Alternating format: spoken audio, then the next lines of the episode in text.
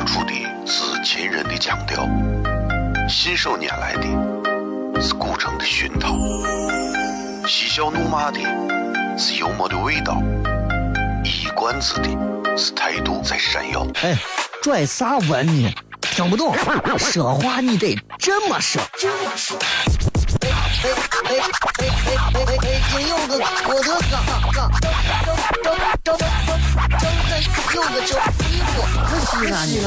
每晚十九点，全球唯一档陕西方言娱乐脱口秀广播节目，就在 FM 一零四点三。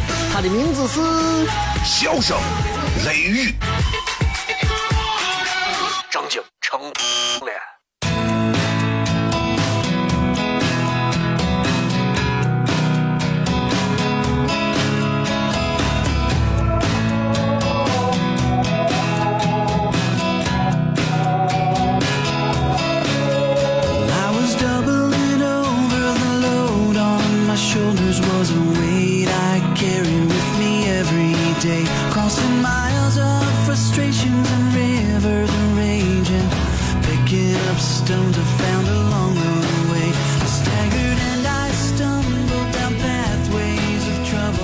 这里是 FM 一零四点三西安交通旅游广播，在每个周一到周五的晚上的十九点到二十点，小雷为各位带来这一个小时的节目《笑声雷雨》。各位好，我是小雷。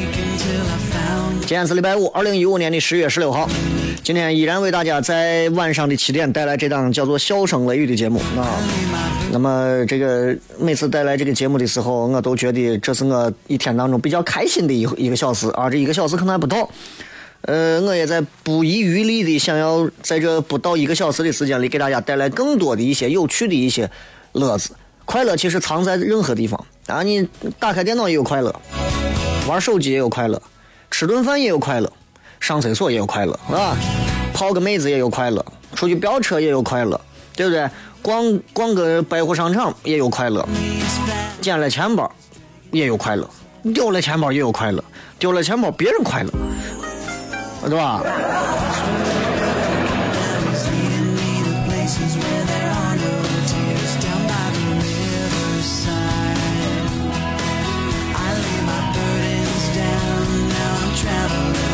你要知道，其实最近，哎呀，这一周的时间里啊，你看这事儿不少啊。咱说也简单谝两句今天一周的事情，因为我微信平台上、微博上也老有朋友问问我这个事儿那个事儿。先说一个事儿，哎呀，有点儿有点儿有点儿小小的惋惜的一个事儿啊！湖人队的那个大前锋，湖人队的大前锋啊，那个大前锋的名字大家很多人应该都知道，叫个拉马尔·乔瑟夫·奥德姆啊，奥多姆，七号嘛，左撇子球员，奥德姆啊，奥多姆，奥多姆咋了呢？奥多姆这个说是爆炸性新闻，说是被发现，然后。就是，反正现在说是已经脑死亡了啊，然后，哎呀，就噩耗吧，算是湖人队的一个噩耗啊。现在好像不在湖人队了，已经啊。以前反正在湖人队是最出名的嘛，那会儿啊。这个这个这个这个，这是一个挺挺挺悲哀的事情啊。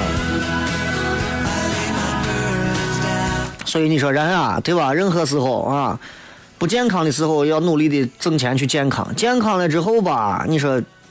很多人都在这做，是吧？我有时候我我我我把体检报告打开一看，啊，我一看，好家伙，咋这么多条建议？其实我也觉得挺挺痛苦的，对吧？确实，咱的身体就跟一部车一样，把车天天擦的干干净净的。你看有单位的那帮司机们，天天把车领车领导的车擦的干干净净的，一尘不染的。你看他们一去查一个体检，一查全是三高，啊，全是这我。这就是现在人们已经被其他很多东西给给替代了，我们最应该注重的那些东西，所以希望大家能重视自己的身体啊。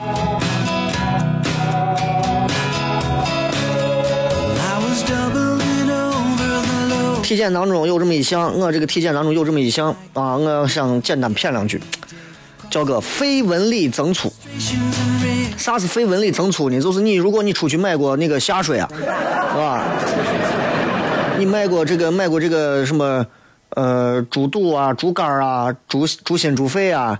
你看我上头都有纹理的，对不对？肉上都有纹理的，咱的肺也有纹理，也有纹理。纹理增粗说明啥？说明啥问题呢？除了你可能要排除你有肺病、肺部的疾病、肺病啊、结核什么都之外啊，现在肺纹理增粗，我我突然意识到这咋回事，然后我就问，然后得到的一个比较官方的回答是，嗯，现在很多人，尤其近几年的时间里，都是肺纹理增粗。你们现在不信，你们可以去拍一个胸透啊，X 光拍一下胸部的这个肺这个地方，你拍一下，你看你的纹理得是增粗了。以前有的人抽一辈子烟，肺纹理没有那么增粗。这两年很明显。我记得我去年有一回咳嗽咳了一个半月。如果你听节目，你应该记得啊。为啥呢？雾霾，该死的雾霾。你你看今天这天照样还是有雾霾。那些之前那段时间天天在这骂雾霾的呢。我年三十拿了一串鞭炮出去放了一个一百响的鞭炮，然后发了一个微博，然后就有人说你作为一个公众人物，你这雾霾。这帮怂现在都死哪儿去了？啊，这会儿不喊了？雾霾把咱都弄成这了，你说这东西，这东西真的这叫没办法。你有钱能咋？你跑车密封性好能咋？没办法。你不信？你现在你出去试一下，你你看一下，一年两年的时间，三年五年的时间，你看咱的肺，真的这个东西很可怕。所以你再说你吃的好，穿的好，用的好，住的好，你没办法。这一片天空底下的雾霾确实还是影响很大的。接着广告回来，咱们开始互动。哦，亲爱的露丝，你还记不记得那个面积狠、染技狠、感觉伤及狠的深深意外？哦，亲爱的露丝，你为啥要无情地把我甩掉？哦，亲爱的露丝给给老板等我们去结婚，等这头发都赔完了。哦，亲爱的露丝，没有你，以后谁给我赚溜辣子？我难过极狠。各位好，这里是 FM 一零四点三西安交通旅游广播，在每个周一到周五的晚上十九点到二十点，小雷为各位带来这一个小时的节目《笑声雷雨》。各位好，我是小雷。哦天哪！笑声雷雨，有没有爱情无所谓，只要每天都陶醉。每个周一到周五，FM 幺零四点三，笑声雷雨很好，很合适。哎，算你那胆子正的很，说不透你，赶紧请笑声雷雨，一会儿笑雷出来，把你鱼逮完了。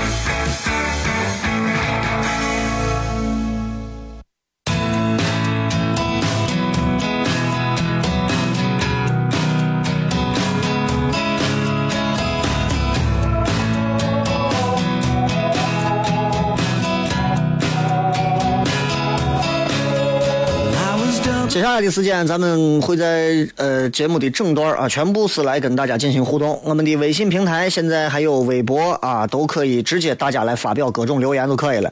这个微信啊、微博都是“小雷”两个字，你们能找到就找到，找不到就不互动，对吧？对咱来讲，没有这周还有下周，下周没有还有下下周，反正就这么多周，是吧？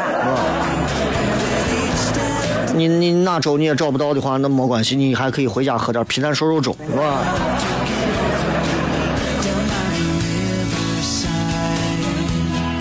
来看一看啊，有不少朋友说这个，有不少朋友说这个这个这个关于最近娱乐圈的这个有一个挺挺挺八卦的一个事儿。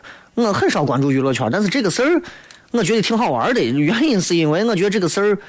他第一，他跟女人有关；第二，他跟现在我比较感兴趣的一个话题有关。一个就是整容啊，还是这个黄晓明的媳妇儿啊，Angelababy，对吧？然后都说整容嘛，都整容嘛。然后呢，最近呢，这女娃就跑去官方指定的所谓的公立三甲医院干啥呢？去做了个面部鉴证啊，鉴鉴定应该叫面部鉴定，然后。鉴定的是啥呢？鉴定就是这个面部口腔有没有切口啊，有没有填充物啊，等等等等。然后啊，这一下一弄，这朋友圈啊，这微信、微博里头啊，就更疯狂了啊！为啥要去做这个？其实很多人可能不理解这个整容鉴定是个啥啊。我如果去医院说小呃，你好，我是小雷，我想做个整容鉴定，然后滚出去。我这个脸啊。不可能被整容，那除非就是实习生干的，对吧？那不可能的，谁能给整成这样，对吧？整容就是整形美容的俗称，对吧？就是比方说你通过外科的手术啊，注射一些药物呀，植入一些假体的方法，对人的一些，比如说容貌啊，人体的各个部位进行修复，让它看上去更有美感。说白了就是医学当中的 PS，对吧？然后你既然今天问到这个问题，那我就简单先帮你先给你回答一下啊。一会儿所有来问这个问题的，我就不回答了。我看微信上不少，微博上也有。嗯，呃，这个这个，虽然我相信现在对于很多男人、女人们来讲，去做这种微整容啊、整形啊啥的，很正常啊，而且现在相当的普及。包括现在正在听节目的，我就不说男娃了，男娃做我都觉得很正常，女娃做，你们就大大方方的做。啊，这个时候如果你旁边有一个男的或者啥，你不要感觉手足无措。我正在讲这一段啊，你也不要很紧张的捏捏自己的鼻子呀，摸摸自己的下巴呀，摸摸自己的前后啊，不要不要没有必没有必要没有必要。啊，你大大方方的，该咋就咋啊，大该咋就咋，对吧？这个整容鉴定就是通过，比如说目测呀、触摸呀、仪器扫描呀，看一下你的这些部位有没有有没有做过鉴定。有很多女娃最后拍完照片出来，人家第一眼一看照片，这这女娃鼻子绝对整了，这女娃下巴绝对垫了。你娃胸绝对垫了，啊，都是这。那么很多女人会会以自己能够在在朋友圈里头被人认误认为是整容，而自己根本没有整容为荣，是吧？所以你看，如果是鉴定一个人，鉴定哪些地方？比方说脸型，你看看十年前，如果你能看到哪些主持人，你十年后再看哪些明星、哪些主持人，你去看，得是长得一个个越来越瘦了。他们不是越来越瘦了啊，他们只不过是注射了一些这个东西，然后或者是做了一些手术，让自己越来越瘦了。女王也为了好看，因为实在减肥减不下去，也好你口也想吃，你没办法的。那怎么办？很好的一个办法就是把脸弄得小一点，哎，把这个下巴弄得稍微尖一点，颧骨哎稍微的我啥呀，太阳穴啊啥的，五官啊，包括胸臀都要做。所以你像这个 Angelababy 跑去做这些东西，其实鉴定鉴定了半天啊，鉴定了半天，你看。比方说，人的这个鼻子啊，哎，很多人你看，为啥为啥有时候叫东郊吴彦祖？为啥叫这么叫呢？有时候本来我没有这么想过，我一摸着我自己的鼻子，嗯，直啊！你要知道，鼻子不美毁三观，知道吧？整过的鼻梁一般都会比较直，但是咱我咱知道我没有整过，所以我觉得我这是浑然天成、天生丽质的，对吧？所以你看，医生如果看到哪个人的鼻根位置特别高，鼻子又显得又长又直，侧面看过去是平着下来的，鼻根到鼻梁少一段自然弧度，十有八九是整的。你去看有的我女娃，有的我女娃啊，脸尖的小的，我告诉你，西安不盛产小脸女人，记住。所以，如果一个女娃，我跟你讲，我是个西安女娃，我非常的善良，我很可爱，我很真诚，那你整容了没有？我没有，那你为啥脸这么小？不是说没有啊，不是说完全没有，但是后天加工出来的不少，知道吧？所以你能看出来双眼皮儿，双眼皮儿，你看这女娃眼睛看着呀又大又漂亮，双眼皮儿的那个折痕特别深，就就就不是叫折痕特别深，应该叫双的很厉害。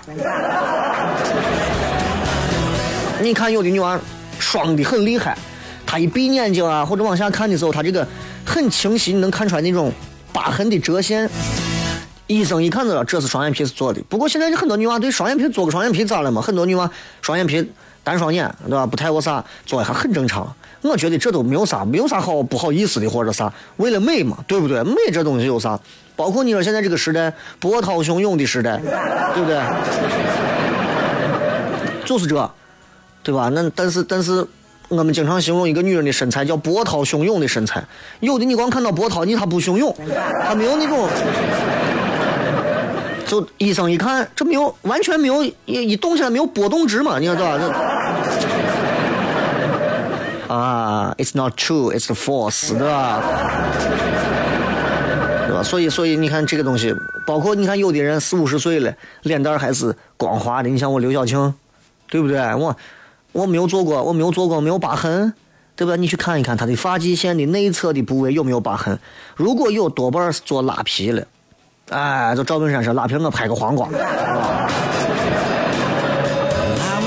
所以，我我一直到节目当中，我提倡的是，我觉得做整容啥的很很好，挺好的，只要你自己啊，不要把这个东西当成一种上瘾的玩意儿，对吧？整容很早前都很有有了，很好嘛，这没有啥嘛。爱整之心，人皆有之，啊！你与其整容，总好过去整人吧，对不对？所以，如果大家这个这个这个对于明星的这件事情啊，对明星的这个整容去鉴定这个事情，问我是咋看的？我告诉你，第一，那是人家的事情；第二，人家去做一个鉴定，很多人觉得这是吃饱了撑的多此一举。我个人认为，作为一个女人来讲，人家做了就做了，对不对？那人家又又又不是做给你们看的，人家有可能做给自己老公。对不对？所以有些时候，有些时候，明星有时候做任何的事情都会被人想成是是非非各种版本，但是实际上其实很简单，就很简单。如果有一天有人骂我小雷你整容了，啊，当然这个是不可能发生的，对吧？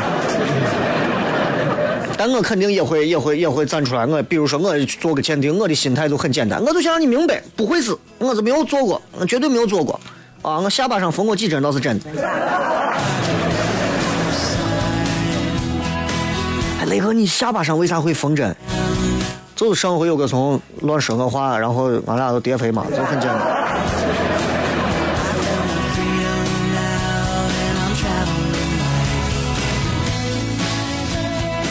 看一下啊，有人还跟我私信呢。哎呀，我整天收到一堆私信，你知道，我念不过来。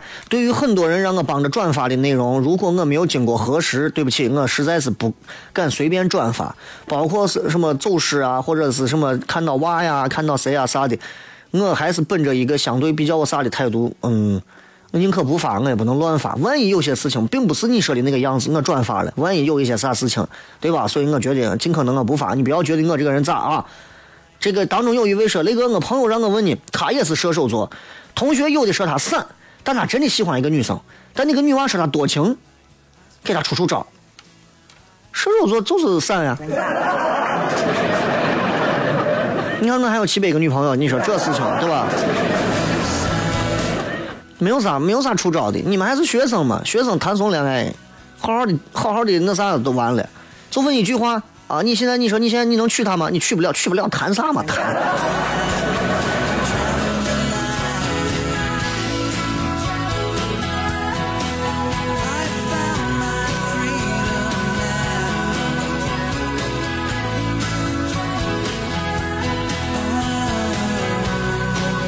来，再来看啊，这个雷哥，哎呀，这段时间天天玩手机，玩的我现在头晕眼花，眼睛疼的，有啥办法解决我的这个弊病没有？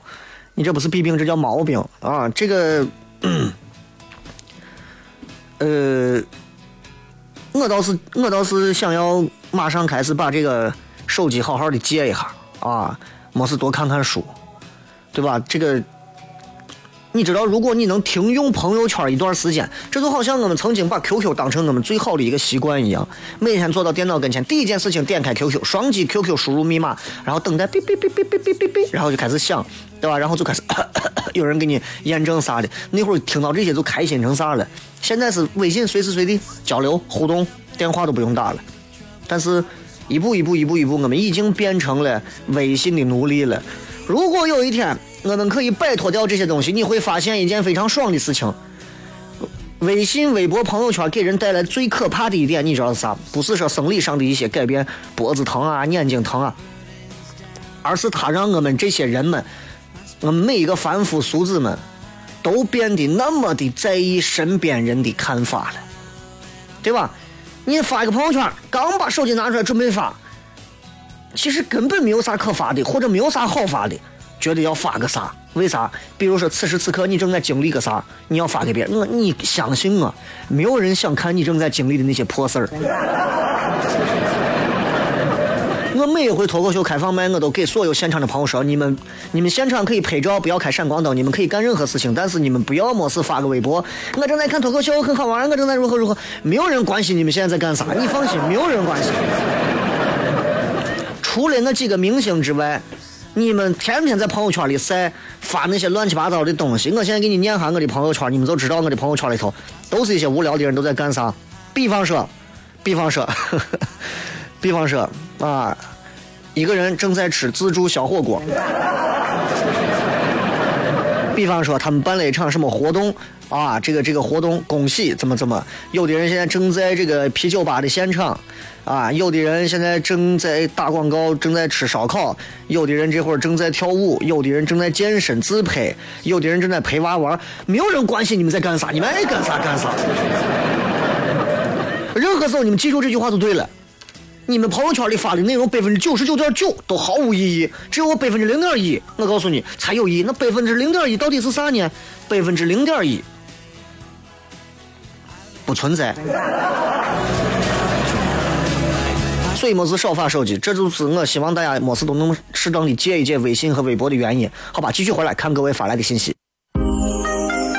脱口而出的是秦人的腔调，信手拈来的。是古城的熏陶，嬉笑怒骂的是幽默的味道，一冠子的是态度在闪耀。哎，拽啥文呢？听不懂，说话你得这么说。这么说！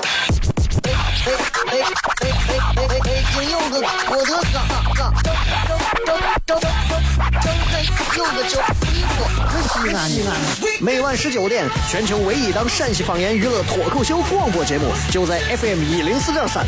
它的名字是《笑声雷雨》，张景成脸。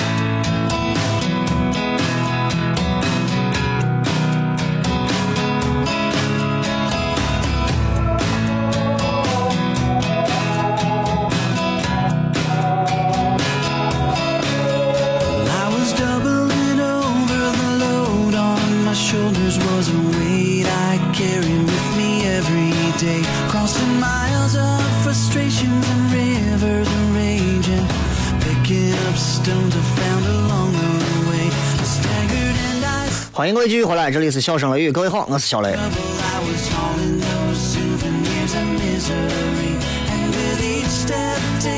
继续来看一看各位在微信、微博、微社区里面发来的一些挺好玩的留言啊。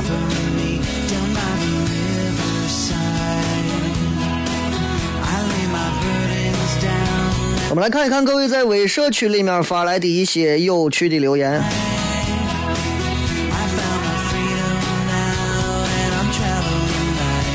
有人说，听过以前最早的这个认识的小雷，现在台里没有他，咋回事？他去哪个台还是单飞了？忘解答。这位朋友可能以是以前的山顶洞人啊。结果底下所有人的评论啊，没有一个告诉他我现在正在哪儿做啥节目。底下所有人说去超级演说家了，改行去开发楼盘了，改行开出租车了，开饭馆卖面了，现在是开发商，开发城中村改造改行了，卖泡沫了，盲人按摩了，早都已经换了。啊，去开面馆了，你们就不能说点正经的吗？给他。七七说没有接到面试的通知啊，很难过，专业知识还是不扎实，有一次机会就这样错失了。我以前也面试过，每回面试之前我还非常认真的把我打出来的这个简历的这一张纸啊，然后我上面亲自拿手写的写出来的东西，根据这家单位的一些要求，专门把我的特长写的比较仔细。经常也是收不到任何的电话，原因很简单，因为当时我就认为肯定是我能力不够。现在想想，当时还是简单啊！你现在人事招聘一个人或者干啥，是那么纯粹的衡量能力吗？如果是那么纯粹的衡量能力的话，我们哪有那么多的抱怨，对不对？我们哪有那么多的那些吐槽啊，对吧？如果真的是那样的话，你就会发现，在某一些岗位和某一些位置上做的那些人，你会发现能力可能还不如你。但他仍然在那个地方坚持一直做下去，啥原因？那就证明这个地方靠的首先不是能力，呃，其实很多地方都是这样，包括媒体圈包括其他圈子都是这个样子。但我其他圈子我不熟，媒体圈我比较熟，啊，而且这种情况其实不少见。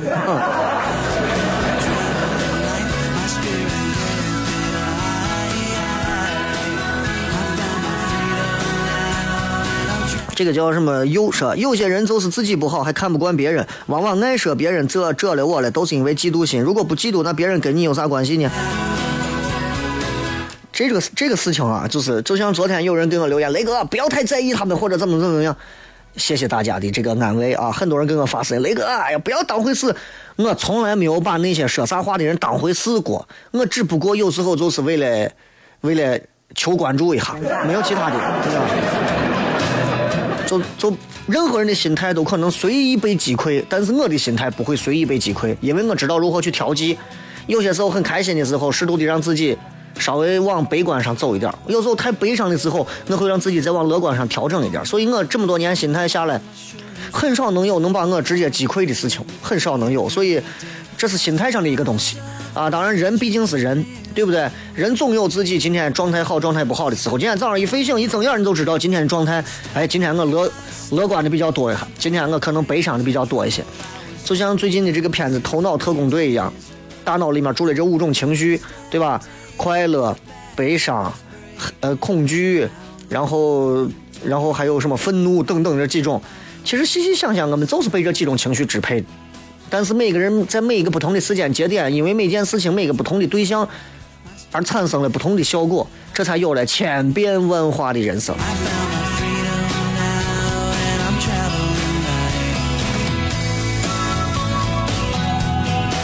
否极泰来说，第一回发帖讲讲自己的状态。最近我老是生活不规律，朋友都说自己晚上失眠，我都快成夜游神了。白天上班没有精神，晚上又不想睡，怀疑自己有强迫症。你在美国会是一个好员工啊，但是到这个点儿不睡觉，晚上一般到这个点儿不睡觉的原因有很多。有些人可能就是觉得有一种想要逃避的一种状态，觉得晚上，对吧？夜静阑珊，对吧？这个这个这个这个。四周一片漆黑的时候，家家户户都已经关灯睡觉上床都休息了。然后这个时候你很活跃，你突然感觉这个城市很多东西都是你的。你突然觉得这个时候在马路上走路、路边开车，然后在散步、呼吸空气都是自由的。那一刻你突然意识到这个城市没有你像白天看到的那么的、那么的凶恶、那么的现实、那么的剑拔弩张。哎，相对一较到了晚上，这个城市显得非常的。平淡，哎，这个是平淡的，就好像是一只即将入睡的一只小猫一样。所以很多人晚上不愿意睡觉，愿意喝点茶，一盏小灯，看着报纸，看看书，玩玩手机，玩玩游戏，让自己的身体和心灵沉浸在那种比较深夜的那种状态当中。其实我也是，啊，我一直都是属于是晚上晚上，你们都知道我是属于 晚上型的。白天，对不起，任何事情白天不要寻我，白天我都在家睡觉。或者白天我都在家忙别的，但是我所有的状态从晚上才开始，啊，这会儿才对。所以今天直播帖发了一个帖子，我说你看我从我媳妇怀孕到我我我娃现在都一岁多了，我都已经有二十来个月没有去过 KTV 这种地方了。今天跟伙计们说，我说我想去个 KTV 唱歌，就想唱个歌。他们说，哎呀，你可能是现在西安为数不多到 KTV 正儿八经就是想去 KTV 的。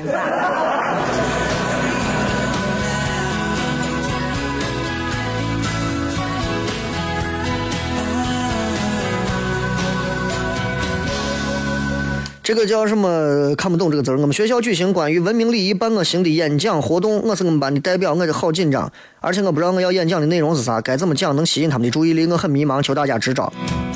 只要上去以后不要打磕巴，不要说不下去的时候说一句对不起，我很紧张。这样的话，啊，对不起，我有点紧张。其实这是一个非常，任何一个演讲者都不应该去说的话。文明礼仪办我行就很简单，就你只要把你。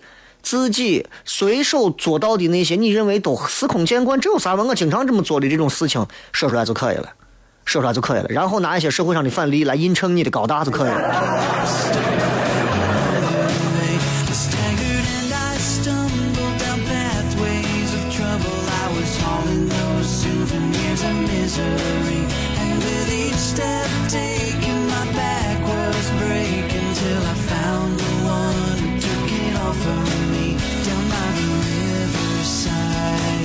来，我们继续来看一看各位在微博和微信里面发来的一些有意思的留言。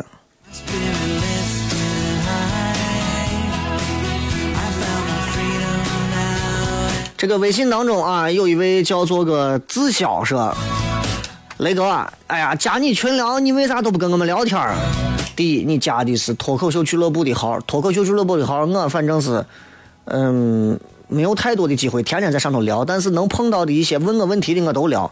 很多人天天在上头跟我群发一堆信息，那我都压根都不回，呃，不会理的。但是，一些问我说：“哎，这个雷哥，我想要参加或者啥，我都会给他们回复。我说你们来，如果你们有自己的段子想要来参加脱口秀这个表演形式的话，来感受一下，拿着自己原创的段子来到舞台上，当着观众们来聊一聊你好玩的事情。其实很简单，这比说相声简单多了，对吧？所以我一直还说，我说你看说脱口秀的，一定能去说相声。我坚信，因为他知道笑点的拿捏和分寸。说相声的，他未必能说了脱口秀，因为啥？因为相声的那个口啊，一听就能听出来。哎，今儿啊，我跟各位啊说说这么个事儿。哦，您说说，昨天呢，我和两个朋友一起去吃了顿涮羊肉。哦，您跟俩朋友，没错啊，这涮羊肉啊，对吧？就是这。但是脱口秀就不是这样了，你不管是普通话脱口秀还是方言的脱口秀，其实都很简单啊。比如说。昨天我跟两个朋友去吃了一顿涮羊肉啊！昨天我跟俩伙计跑去点了个涮羊肉。这个涮羊肉啊，我觉得有这么一个事情，哎，这是两种不同的感觉，就看你是喜欢团伙作战，还是喜欢一个人拿刀进去抡，知道吧？不一样。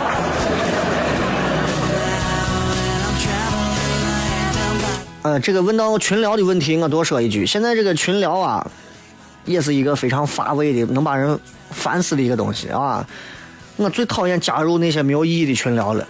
有人把我拉进去，我都不会点，因为啥？因为我知道进去之后没有任何作用。很多人说：“咦，你要学会交朋友。”我缺朋友啊！我要你交朋友啊！你信不信？我这会儿在节目上说，明今天晚上，今天晚上一会儿九点，我在小寨哪个地方包间我订一个大包 KTV，有一个算一个，来了都我请。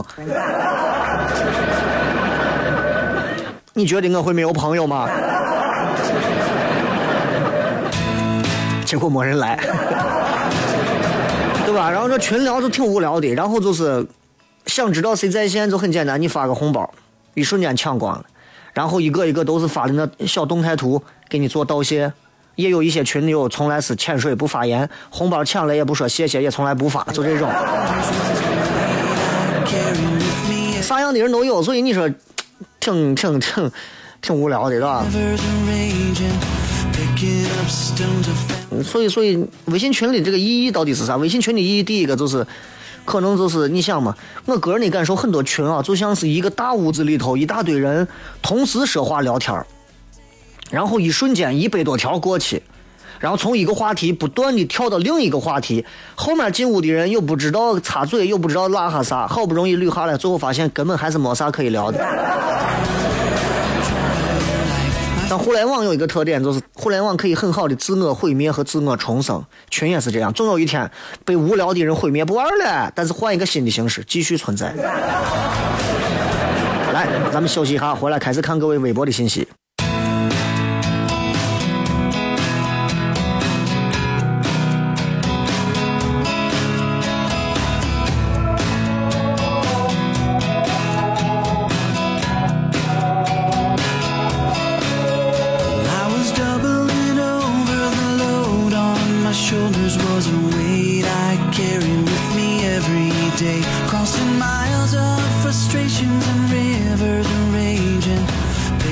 来继续来看各位发来的信息啊！我还是先从很多条私信里头念。刚才说的射手座的那个，说那个我是一个艺术生啊，去年专业课过了，文化课没有过，今年复读啊。这个现在每天教室都很压抑，只有这个时间段很放松。全班的娃们边画画边听小雷，想赶紧上大学，想赶紧上大学就跟很多人单身想赶紧结婚是一样的。我告诉你，第一，很多人会觉得当时那种。一门心思的想要钻进这样的一个围城里的这种状态，觉得自己当时绝对是失心疯了，绝对是疯了。等你进了大学，你也会发现，其实没有你想象的那么的那么啊。第二个就是，我觉得，嗯，咋说呢？尤其对于对于所谓的艺术生来讲。文化课没有过，所以要复读，那么可能都会有些压力。这些压力其实来自于哪里？你们应该很清楚。你们自己摸摸良，自己的良心问一问，我的压力来自于哪儿？没有一点是来自于你的课程和你的梦想以及你的所做的这些专业，他们来自于家庭、社会，还有你的那张脸。你觉得丢不起人？你觉得面子？这就是心态上我们需要去调整的东西。你们作为一些艺术生。你们能画画，你们的心中是要有那种可以跳脱出这种凡尘的这种心态来。没有这种心态，你们注定就是成为碌碌无为的一个画画机器而已。这就跟我说有的我去报什么播音主持专业的娃一样，我说你们去学东西，做了播音主持专业的一个学生，并不代表你们就是一个好的主持人。你们要去经历很多的事情，你们要用你们的思想把每一件事情变成你们觉得让大家听着最爽的方式说出来，这就是主持人该干的事情。你们一天到晚在上头，师傅能咋嘛？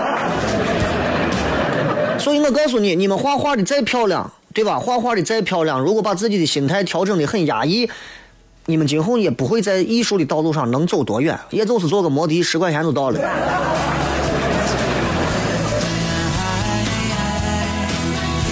小龙虾是爱上一个女娃有男朋友，但跟我很暧昧，怎么办？具体暧昧的表现在哪儿？还是你自己想太多？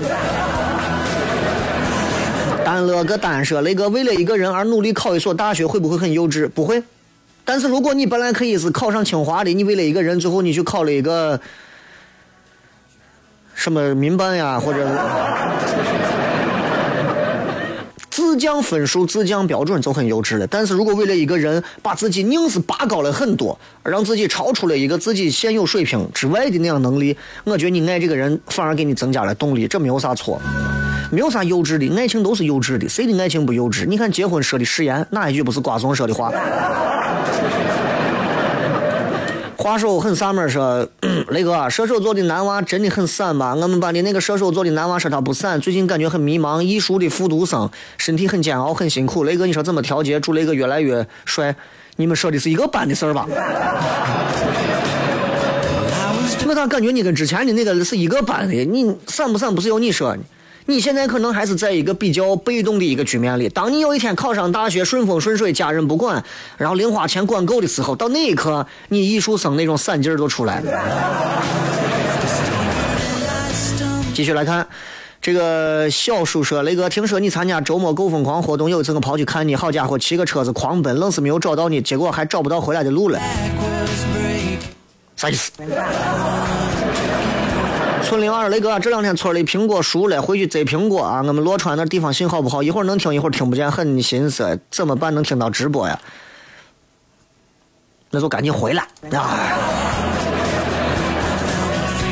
小秦勇说追了一上了一天的班，虽然累，但是刚才下班时候接了一个客户电话，他让我晚上加个班帮他修台机器，他给我二百元的手工费，我毫不犹豫答应了，因为这是我的第二职业，哈哈。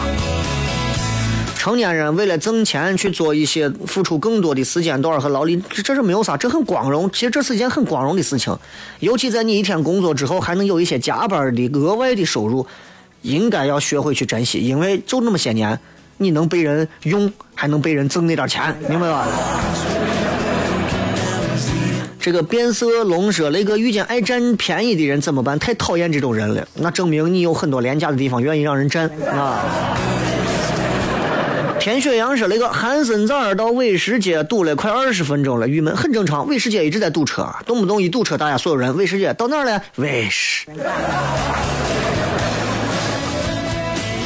木晶晶说：“反正遇上了糟糕的一天，又不是遇见了糟糕的一生。”这句话有一点点的道理啊！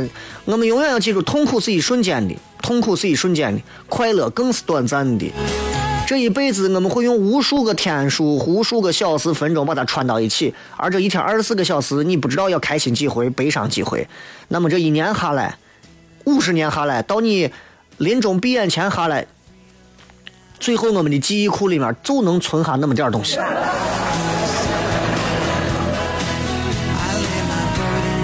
魅族说：“雷哥，我高三党，我们班总有娃在班里秀恩爱，上课秀，下课秀，还腻歪的不行，我该咋办？”高考成绩出来之后，你当他们面秀你的成绩就可以了。他们两个只不过在提前为大学的学长和学姐提前在努力的打造他们未来的那那学校的那几个男朋友女朋友啊，你知道吧？七号同学，雷哥最近各种招聘会接踵而至，大学老师都说大学生找工作来说时间最重要，金九银十，十月份过去了，今年工作基本找找完了。可是我准备在银行招聘考试，看大家都出去参加各种招聘会，我还得复习考试，内心矛盾，担心没有签到工作，银行也没有考过怎么办？没有就再来嘛。你就欠着两两个月不找工作，得是得了不找工作会死癌的这个病了啊！刚毕业出来两个月不找到工作，甚至是你要做好一年下来都不会工作很稳定，两年你才能慢慢的摸到门，三年你才彻底落定工作的这样的一个想法，这都对了。如今这个时代是一个乱世出英豪的时代，你有本事在哪时候都可以找到工作，但是你有本事啥时候都可以跳槽。所以谁告诉你现在毕业出来很快找到工作就能咋？不要再走那种大学里面的那种从众的那种瓜怂学生的那种路线了，记住。自己走哪条路，踏踏实实走下去，你管别人干啥？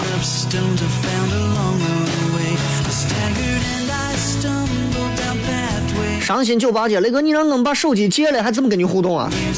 手机借了，你们可以听广播，能不能互动无所谓，我不都说了吗？没有留言的话，我也能给你骗一个小时。沉若夕阳，那个妹子三番五次的毁约，怎么破解？可能你从快捷订到五星级就好了。斑马说：“那个喜欢吉他，终于鼓起勇气学了。光是基础的练习非常的枯燥，把人都快练崩溃了。出于喜欢，每天在坚持。看来美妙的东西都要付出很大的努力，而且那些美妙的东西需要千锤百炼的枯燥才能有今天，才能有今天。你认为？你认为？包括你说小雷，你说脱口秀为啥这么比别人好玩？你你连续十年每天都在做广播试一下。” The ones 啊，是 这个你雷哥，你发的微博有同感。我娃三个月了，我觉得现在很充实，虽然累。我觉得现在很充实，这句话可以在任何一句话后面都加上这样一句话，显得你很有正能量。小雷，你每天晚上吃那么多，得是不好。可是我觉得我现在很充实。小来，你每天在微博上吐槽，得是这样不好。可是我觉得我这样很充实。约束说：“雷哥，你觉得大呃异地恋可能长久不？大学生，我们要说清一个问题，你应该说你觉得大学生异地恋可能长久不，而不是异地恋可能长久不，对吧？如果我现在跟人异地恋的话，我可以一秒钟订上机票，两个小时我就到他的面前，对吧？然后我你侬我侬，对不对？大学生你能随便吗？你不一定吗？你先不说有没有那个钱，你有没有那么多的时间？你学业不要了，对不对？”异地恋，你们在坚持啥？你们不过在坚持一份自以为是的那种承诺而已。而那一份承诺，在时间之后，就会慢慢的给你们一个答卷。你们自己的态度就会给予你们一个答卷。刚开始的学生们都会觉得，我要坚守这一份承诺。当然，你们能坚守下来，自然是最好的。但是，往往最后我看到坚守下来的，已经不是曾经那个感情里的调调了。哎呀，我就喜欢在这个问题上传播负能量，对吧？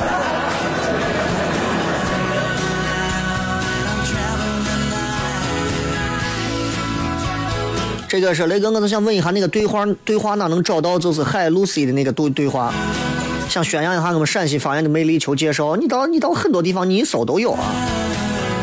这个梁墨浅溪说，雷哥，我七月份体检也检查出来是肺纹理增粗，心里突然怕怕的。这个不用怕，这是一个普遍现象，普遍现象。全西安人现在在雾霾的底下活着，天天呼吸着雾霾。天天还以为自己还分着啊长幼尊卑之分，没有啥，肺的问题上都一样，空气的呼吸上都一样。你相信？你现在让娃，现在我就觉得，你看我雾霾底下让一帮子让娃天天在外头跑玩儿，还有一还有的天天遛娃，旁边全是汽车推着娃在底下溜，娃把尾气都给你吸完了。现在一个五六岁大的娃，你现在去拍个 X 光片，你去看一下，那说不定胃分胃呃胃肺肺纹理增粗的更多。So boy 说那个蕾丝地带经常签到蕾丝有啥福利？呃，我最近正在联系一批福利，然后根据大家蕾丝地带长期的一些这个签到，以及我到时候会在蕾丝地带当中专门开辟专门这种留言的这个呃。雷塔的这个这个这个这个留言数，然后我来给大家送一些好吃的和好玩的待遇啊。偏执书童说：“雷哥啥时候讲一讲选择恐惧症？想听一下雷哥对此有啥见解？”我媳妇就有。哎呀，老公，我是买红的还是买这个白的？我就是都买。这个是雷哥想请教一个事情，下周六我预先准备去外地考试，但最近工作太忙，没有好好复习。去考试的话，只能吃老本，来回车费大概一千多。不去吧，我把书都买了，名也报了；不去不甘心，花一千多，说不定惨败而归，我该怎么办？一千多的这个考试，如果能给你今后带来超过一千以上的一个待遇和可能，你就去；否则的话就不要去，因为知识这个东西，任何时候，嗯，都应该去争取一下，这个是没有错的啊。感谢各位收听今天的节目，咱就这个样子了。然后咱明天、后天休息，下周一咱继续回来，不见不散，拜拜。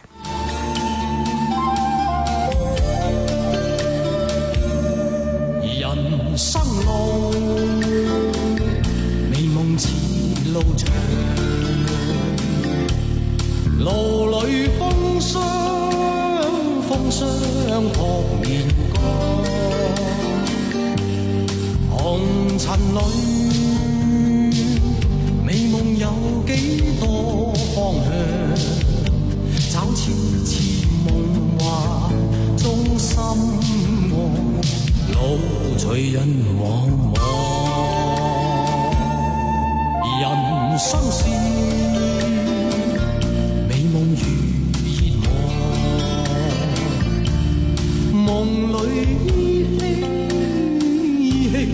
有泪光，何从何去？去觅我心中方向。